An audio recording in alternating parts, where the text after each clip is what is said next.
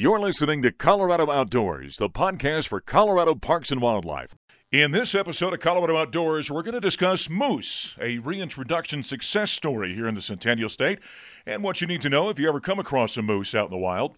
Historical records dating back to the 1850s indicate that moose wandered into northern Colorado from Wyoming, but were transient and never really established a stable breeding population. Now, most of the historic sightings involved hunters seeing and or harvesting a single bull moose. In 1978, state wildlife experts transplanted 24 male and female moose from Wyoming and Utah to create a breeding population in North Park and provide hunting opportunities. Additional moose from Wyoming, Utah, and of course Colorado's own growing population were introduced to other areas of western Colorado over the years, including the northwest region of the state in 2005. The project succeeded in creating new hunting opportunities and a popular wildlife viewing option.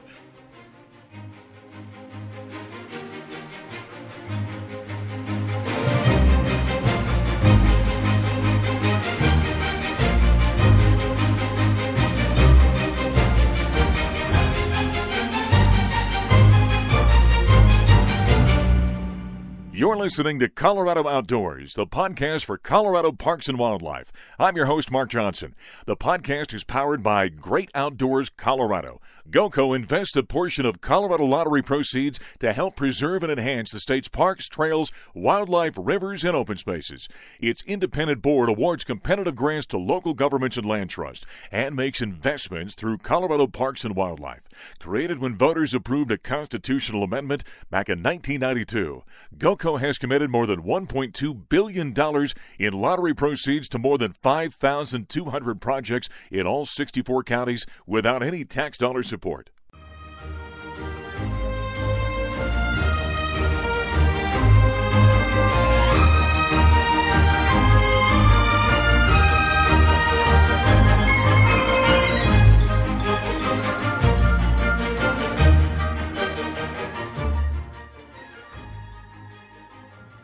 Joining us to talk about that is Bill de Vergie, Area Wildlife Manager, who was involved back in 2005 in reintroducing moose to the northwest part of Colorado and specifically working on getting moose in the White River National Forest. Bill, we appreciate you joining us here on Colorado Outdoors. Maybe that's where we'll start right there. So, moose were already in North Park. Take us back to 2005 and talk about the reasoning behind trying to expand that population in the northwest Colorado. So yeah, we we had the original population in North Park by Walden, and then they had the second population down in the southern part of the state near Creede. And over time, we just started looking at the habitat that we have available, the large spaces, the the geographic areas that could support moose across the state. We want to give our sportsmen and, and, and just public in general the opportunity to appreciate the various wildlife species we have. So we realized there was an opportunity to expand those two smaller, uh, those two original moose populations, create a third and potentially a fourth, and, and even into the future, we may continue to try to spread them across the state. Well, Bill, I, I was thinking about it in, in, getting ready to talk to you and others on this podcast about this topic. You know, we, we in the state of Colorado, we love our deer, and, and obviously uh, elk are uh, very prominent across the state there might be nothing that, that maybe catches the imagination of somebody out in the high country when they're walking around and stumble upon a moose and just kind of experiencing the majesty of what those creatures are, don't you think? Absolutely. And partly because of the sheer size, they are such a large animal. Uh, for the most part, they're they're relatively docile in the sense of they move slowly when they need to, and most of the time they're fun to watch. A lot of people have the chance that once you see them, you can observe them for a long time. They don't quite have that uh, fleeing getaway attitude as much as a deer and elk. Sometimes where you'll see them, they disappear. The moose will stand there, and a lot of times in the habitat they're in, when they're in the willows or along a stream bottom or something, you get a chance to enjoy and watch them for a long time that that's the experience that we hope people enjoy the most. So, go, tell us about the planning process in advance of the operation for the White River National Forest. I mean, that, that has got to be a pretty intricate, I would think, plan when you lay in place when you're trying to expand the population. Yeah, it, it's a several year process prior to the time you actually get to let an animal loose on the landscape. So we have to work with obviously all of our different entities. So the federal land management agencies, whether it's the U.S. Forest Service or uh, Bureau of Land Management, whoever, some of the land controlling agencies, you want to work with them up front. We got to make sure we're all agreeing that, that moose would be beneficial in the White River, as an example here. that would be a benefit to the overall ecosystem, would not cause problems for neighboring landowners, would not cause problems for other species that already exist on the landscape. So working with those entities, we do a public process, we throw it out, we try to get a lot of comments back. Are people in favor of it? Are they against it? And then we have to do the kind of what we call the habitat assessment component, where we go out and we map a lot of the, the potential habitat where these moose would live. Do we have enough to support a population? How many could we support? So it is a long, complex process until that day you actually get to open the gate and let them go. You know, a little while back here, we did a podcast in Colorado Outdoors about lynx. And I'm thinking to myself, that was a pretty simple process. You, you trap a lynx, you move it, it's a small creature. How does one go about transporting, first catching, and being able to transport, you know, a 2,000 plus pound animal like a moose? How does that whole process unfold? Wow. And, and from a physical standpoint, it, it's pretty incredible to think about it. So, again, takes a lot of people power, takes a lot of bodies, a lot of professionals, a lot of equipment as far as trailers and trucks and so forth. So on the White River's example, the first group we got came out of the Ogden area north of Salt Lake City in Utah. Uh, the Utah Division of Wildlife Resources were having some issues with conflict moose, getting into some of their suburban areas, schoolyards, neighborhoods, and they were trying to reduce that population and get some of those moose out. So we graciously said we would accept those moose as part of our transplant. So we took a crew of people over there. We took many horse trailers, probably I can't remember exactly, but eight or ten horse trailers over there. we have a capture crew. Uh, these are professionals. They use helicopters. They have phenomenal techniques at trapping all kinds of animals. They go out and they would locate the moose specifically we're looking for. They put a net over them. They use a net gun, so they actually shoot a net over them, get them entangled. They get them down, blindfolded. They get them hobbled. They put them in a sling and they bring them to a location from a helicopter. It's kind of an amazing thing to see a, a moose uh, suspended below a helicopter, but they bring them to a, a landing area we have, and then we go out physically as a group of 15 or 20 people, and you, you take control of the moose. You make sure they're safe, make sure they're not hurt, and then at that point we, we do whatever we have to do. If we put a radio collar on some of them, we ear tag them. We collected blood to make sure everything looks good genetically, and then we load them into a horse trailer. Let them go, let them lay there. We have uh, straw and stuff in the bottom so they're comfortable. Right. And then they get the fun road trip to where they're getting released. That's an amazing, uh, very detailed process, undoubtedly. Hey, talk a little bit to the idea. We know that for uh, you know outdoorsmen and the the dollars that come in as a result of, of the hunting uh, community go to con- conserving and establishing wildlife populations. Talk a little bit about how, how that impacts what you guys were doing in 2005 and moving forward. Yeah, absolutely. So we're a cash funded agency for the most part. So majority of the, projects we do, management, all the things we do with fish and wildlife and stuff, comes from sportsmen's dollars predominantly. Uh, so when a person buys a hunting license, that money is going to go to protect a whole variety of species. In this case, we used it for moose, so we were able to utilize the money that it takes to to get the helicopter crew and to do the evaluations, get the equipment out there, and then bring them over, transport them out, release them. All part of sportsmen and what they do to support management. And then once they're here on landscape within our, our community of, on the White River, the people love it. I mean, people embraced it. They've enjoyed it. They, they take pride in it. it. It becomes a part of the community and part of the success. So it, it's a complex, big process, but for the most part, moose have been a great win for our state. Bill, I, am assuming you know this. You were either famous or infamous, depending on how you look at this. There's a uh, a legendary story about you tasting moose poop. Do you care to comment on that? I actually learned that from an old time uh, one of my predecessors. Absolutely, and uh, yeah, you you got to get the flavor of the animal. You got to get with nature and really embrace the whole aspect of it. So yeah, I learned that trick from a, a fellow coworker for many years, and uh, yeah, it, it's just something you got to do for the job, I guess you'd say.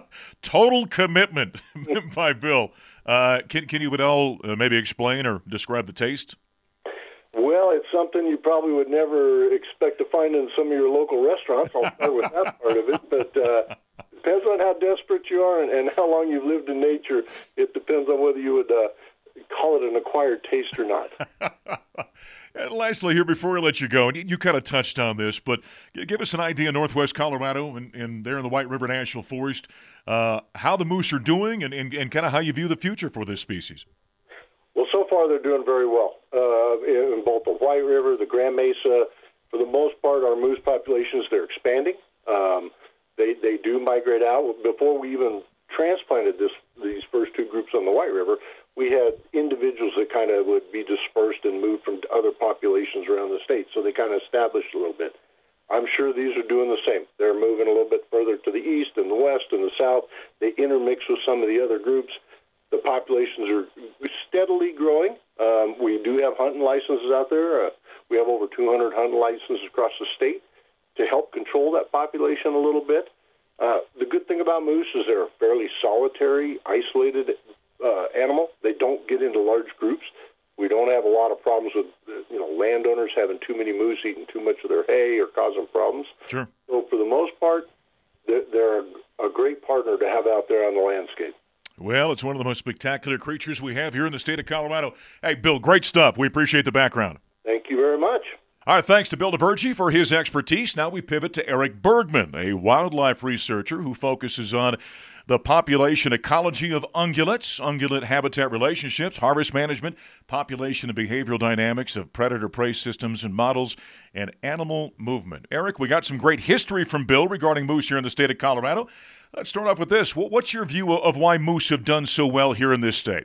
Well, I think the uh, a lot of it has to do with um, you know, in the 70s and 80s when they were brought in here, um, a lot of our biologists and uh, wildlife managers realized that there was a lot of excellent habitat, and it was really un- underutilized. Not um, uh, not to say that uh, that elk and deer and even livestock don't use some of the habitat that um, that moose really thrive in, but I think the overlap is is somewhat uh, minimal, and so there was kind of an unexploited niche um, that uh, that moose were really able to take advantage of, and uh, and I think we've we've kind of seen that since over the last three to four decades as, as populations have really expanded, and and you do see occasional overlap um, spatially between between the species, but I think uh, dietary wise, their moose are pretty unique, and they're able to take advantage of some of the uh, the food resources out there that uh, other species don't thrive on. And so it's um, it's kind of an untapped resource that they were able to utilize.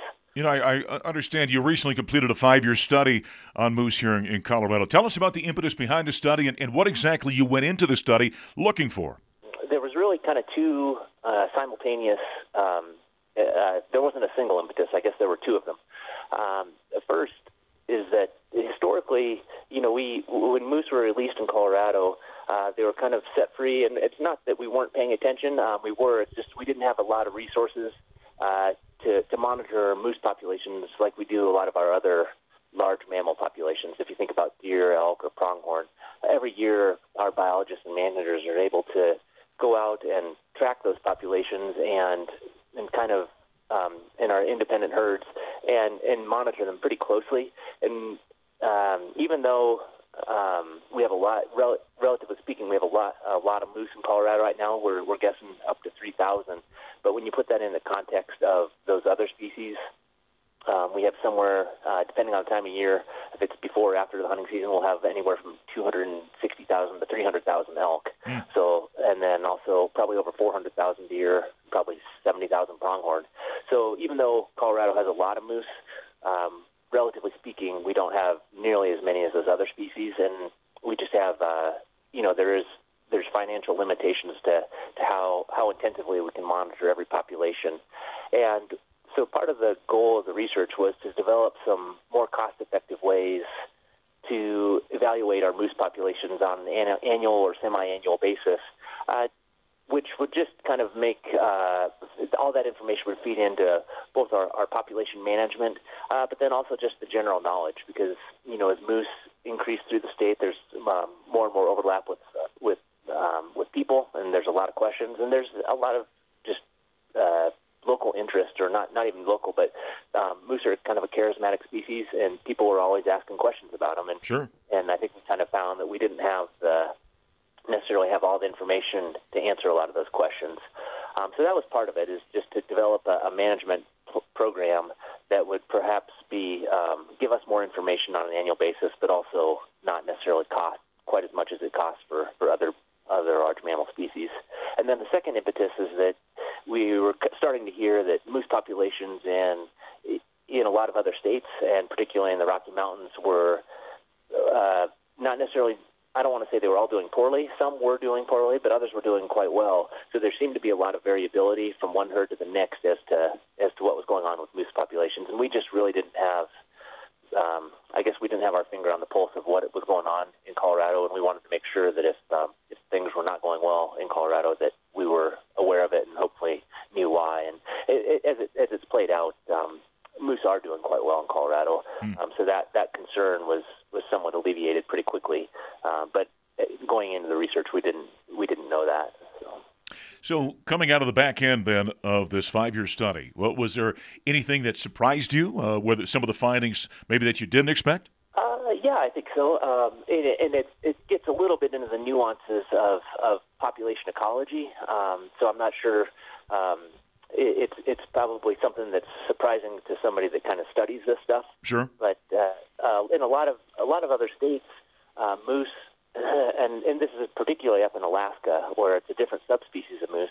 But one of the management tools that they use is um, they fly every year for their their important herds, and they they count the number of of uh, calves um, at heel from for a, a female an adult female cow, and they like what they call, they call it a twinning rate. And so if a if a female moose is um, getting all the nutrition she needs, um, in Alaska they tend to have very high twinning rates. So they'll see anywhere from um, 30 to 7, 65 to 70 percent of their cows will have twins every year. So they'll, mm. they're um, to put it in the frame of reference for Colorado, that's very much like a mule deer. Our, our mule deer in Colorado have uh, typically have have two fawns every year.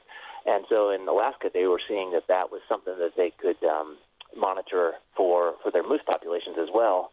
And so I was optimistic going into this research that that same twinning rate might be, actually be really useful for Colorado in our in our own management. And I very quickly learned that the the Shiras subspecies, the subspecies of moose down in the in the Rocky Mountains, they have uh, very low twinning rates, um, okay. even when they're um, if they're in a really high nutritional plane, if they're very fit, they will have twins. Uh, but at some, they reach a, a, it doesn't even have to be a very high density, and that twinning rate starts dropping off. And um, so I was a little bit surprised to find that um, that there was that big of a difference between the two subspecies of moose, and and what we've seen in Colorado has largely been corroborated uh, both in Montana and Utah. Speaking with colleagues there, they have really low twinning rates for the the Shiras subspecies in those states as well. Um, so that was kind of surprising um, that that there was such a wide difference between us, um, you know, two subspecies of the moose. They're hmm. largely the same animal, um, and we don't really have an explanation for why that is, but it it seems to be consistent. Um, but one thing we did observe is that uh, the pregnancy rates, so the annual, the number of females in the population that breed each year, is quite a bit lower. Um, okay. Um, so that's um, somewhere in the we've in Colorado we've been seeing in the 65 to 70 percent range, or 65 to 75 percent range, I would guess, um, is what we've been seeing. And in comparison to to mule deer and elk, it's more consistently in the upper 80s, if not up to 95 percent. So so our moose in Colorado um, tend to to breed a little less frequently, and they don't have quite as many calves when they do breed.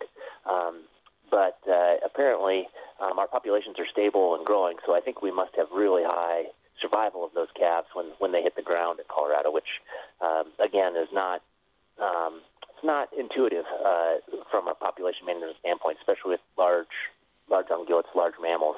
Typically, during that first year of life, um, a lot of these species have quite low survival, okay. and that's why they have anywhere from two to three young of the year each year um, to kind of offset that, that mortality. And it seems that moose, the production is actually lower, but the survival is higher. So it's kind of an interesting twist on, on what we've seen for other species in Colorado. Yeah, that certainly is interesting. So when we talk about the growth of moose here in Colorado, both both it, from the expanse standpoint, with you know going in the new territories, and also the numbers, do you feel good about the the future of moose here in our state and their, their health? Yeah, yeah, I do. Um, so certainly we've seen, um, I would say, m- more so in the last, or I think this has really become apparent in the last uh, 10 to 20 years Okay. is that moose are very adept at colonizing and finding new new areas in Colorado, and I think um, spatially we're we're we've got to be getting quite close to being full. I don't know that there's too many places in Colorado left that are, are good moose habitat that don't have at least a few moose in them. And so one that just speaks to we haven't moved we've moved them certainly to di- different parts of the state of Colorado, but we haven't moved them every moved moose everywhere, and they've been very adept at finding finding good habitat on their own. And they've also surprised us by using habitat that uh, historically I don't think we would have necessarily associated with with moose. Um, I think a lot of people make the assumption that you know moose typically use you know aspen forests or willow stands and, and kind of in wetland areas, and they certainly do use those. But we're also learning that they'll use a lot of upland shrub communities. Um, this Interesting. is particularly noticed in uh, like on the Grand Mesa um, habitats that I don't think anybody ever imagined would be productive or heavily utilized by moose, but they certainly do use it. Uh, so that's been, I guess, surprising, but it's also uh, suggestive that there is um, there's a lot of a lot of those between those three types of habitat we just described. That that's a lot of Colorado, and so there is really good habitat here.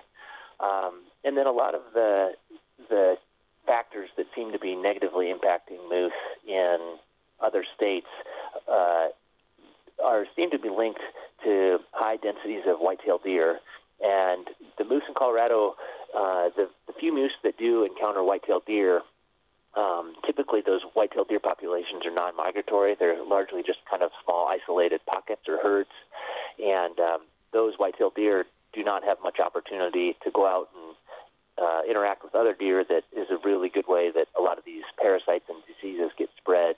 Um, and so, if the white-tailed deer aren't contracting them in Colorado, uh, the uh, the opportunity for them to spread them to moose is also uh, quite low. So I think that's uh, another factor that I think just bodes well for, for moose in Colorado. Moose are such an amazing creature and so majestic. And, and you talked about how, how people love to kind of just view them and watch them, obviously from a great distance, because they're also very large and can be very dangerous. I'm wondering from your field study portions of what you've done, how do you go about getting hands on? Uh, data uh, on moose, and are, are, there any stories you can pass along, maybe from the fieldwork uh, portion of your study, that, that might be of interest? Ah, yeah, that's a that's a good question, and uh, uh, so I think that's where uh, you know we've really taken advantage of the uh, uh, the benefits of modern medicine. So the way we capture moose is uh, we contract with a, a capture company, and they're based out of the company that we've used for the last 15 years or so is based out of Alaska, and they have a lot of experience capturing capturing moose. And uh, typically, what they do is they'll fly out, and there'll be a helicopter pilot, and then uh, somebody in the helicopter that we call the gunner, which is uh, basically a person that's able to lean out of the helicopter and fire a, a tranquilizer dart and, and hit the animal.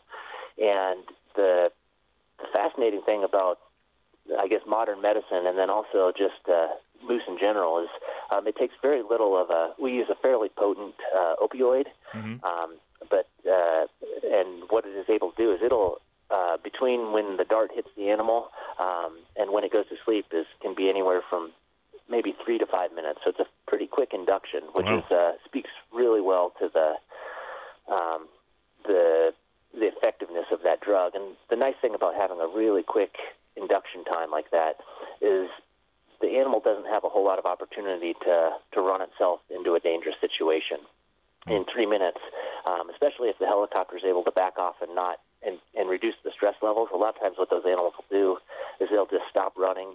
Um, they'll just stand there and kind of watch, and then within you know a couple of minutes, a lot of times they're, they're bedded on the ground and asleep. And typically, the helicopter can can maneuver and kind of push an animal away from anything that's dangerous, whether it be Sure. open water, a cliff, or something like that. And a lot of times they will bed down. Moose being what they are, um, they'll bed down in a somewhat open area, so the helicopter can quickly land, and that gunner can run over and um, make sure the animal's sternal, uh, keep its head upright, and so that it, it has doesn't have any trouble breathing on its own.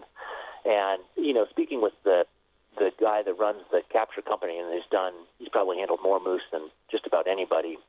He actually refers to uh, moose capture as a very gentlemanly way to go about capture because it is uh, so anticlimactic. There's just wow. not a lot of excitement because the drugs are effective, and um, and moose, if you're not pushing them, don't necessarily.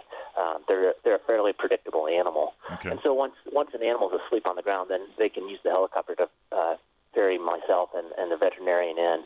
And typically, we can process an animal in about 15 to 20 minutes and and release it. And and the other nice thing about the the capture drugs that we use is they're very easily reversed. So within, uh, I would say, anywhere from 90 seconds to, to two and a half minutes uh, from when we administer the reversal drug, the, the animal is actually up wow. and moving on its own. And that's exactly what we want to see, simply because, you know, if an animal is up and moving around, um, they their metabolic systems are are far better at taking care of them than, than what we can do while they're under anesthesia. Yeah. So it's very satisfying to watch an animal stand up and, and slowly saunter away um, after being captured uh, only because you know that the, the outcome for the animal is going to be probably really quite good, and um, they didn't suffer any negative consequences of the, or no major consequences. I'm sure there was stress associated with the capture, but uh, but it was minimized. Um, so I think, uh, yeah, in terms of your question about excitement or uh, drama, that I think that's another surprising thing about moose is that our the capture of moose is actually very, very um, low key and kind of a, a methodical process uh, despite the fact that they are so massive. yeah, I was going to say that, that that is surprising. It's it's good to hear, but it's surprising because they are so enormous. Lastly, here before we let you go, and you've been fantastic uh, in this conversation here in your study of ungulates. I'm wondering what what's special about moose in, in your eyes compared to other stu- uh, species that you've studied. Uh, well, I think um, I have a, actually a good friend that's um, he's not a not a wildlife biologist, but uh, I was visiting him with him once and kind of explaining some of the research that we're doing. And he started laughing when I told him that I work on moose, and he said, "You know, that's the one animal that seems to have been designed by committee as opposed to a single person." And I think it's because they, when you look at them, they've got such unique at- physical attributes, and each one of those attributes is, um, they do kind of, um, they look a little bit peculiar, but each one of those attributes is uh, is is very serves a, a specific purpose. You know, the long legs allow them to wade out into into deep water. Um, the, they've got the large large noses and heads. Um, they actually inside their their noses um, they have flaps that will actually come down when they dunk their head underwater for foraging, which prevents water from flowing back up into their sinus cavities and into their lungs. And so it's all those little attributes kind of combined is I think what makes them so unique because they've they are even though they're they are a deer, at least in the broader cast, category of, of deer species, so they're not that far removed from you know the mule deer or white-tailed deer or elk that we're we're used to seeing in Colorado. Um, they are still different, and um, plus, I think another thing that I think is really cool about them is is their social behavior and and also their um, their behavior around people. Uh, they're as I mentioned, they're they're unique in terms of appearance, but they're also um, behaviorally they're not as flighty. So what I, I think one thing that I really like about them is that when a person is you know in an area and they can see a moose, preferably from a you know a safe distance, a lot of times that moose isn't going to run away. Sure. And so it, they provide, as a species, they provide really kind of neat uh, wildlife viewing opportunities. Uh, you know, it, again, put that into comparison with you know mule deer or elk. A lot of times, if um, one of those animals sees sees a person, the first thing they're going to do is run and get out of sight, get away from them. And moose aren't necessarily going to do that. And so it provides the public just the opportunity to interact with wildlife and watch them um, without feeling like uh, they're only going to get a two or three second glance. Like they can actually watch them for, for several minutes on end, uh, as long as you know nobody's misbehaving. And I, I think that's somewhat rare and uh, kind of. Yeah, they are fascinating and amazing creatures. Eric, great conversation. We appreciate the time. Yeah, yeah, my pleasure.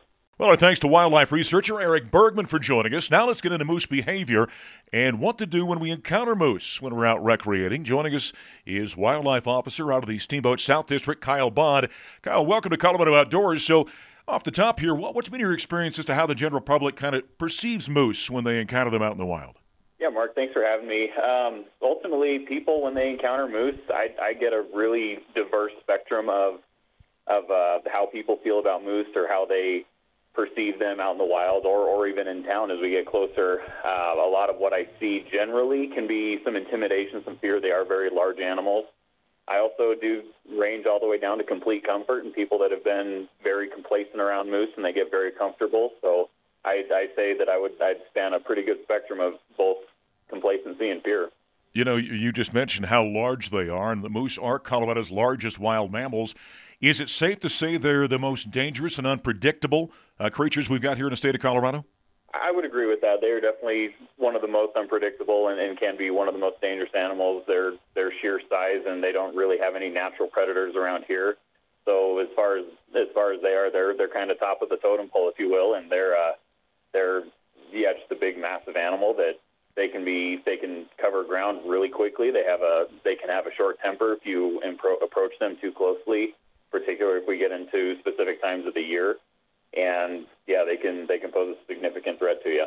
And generally, I, I know this from personal experience. When you come across them, they don't seem to be afraid of humans. Typically, don't get out of your way.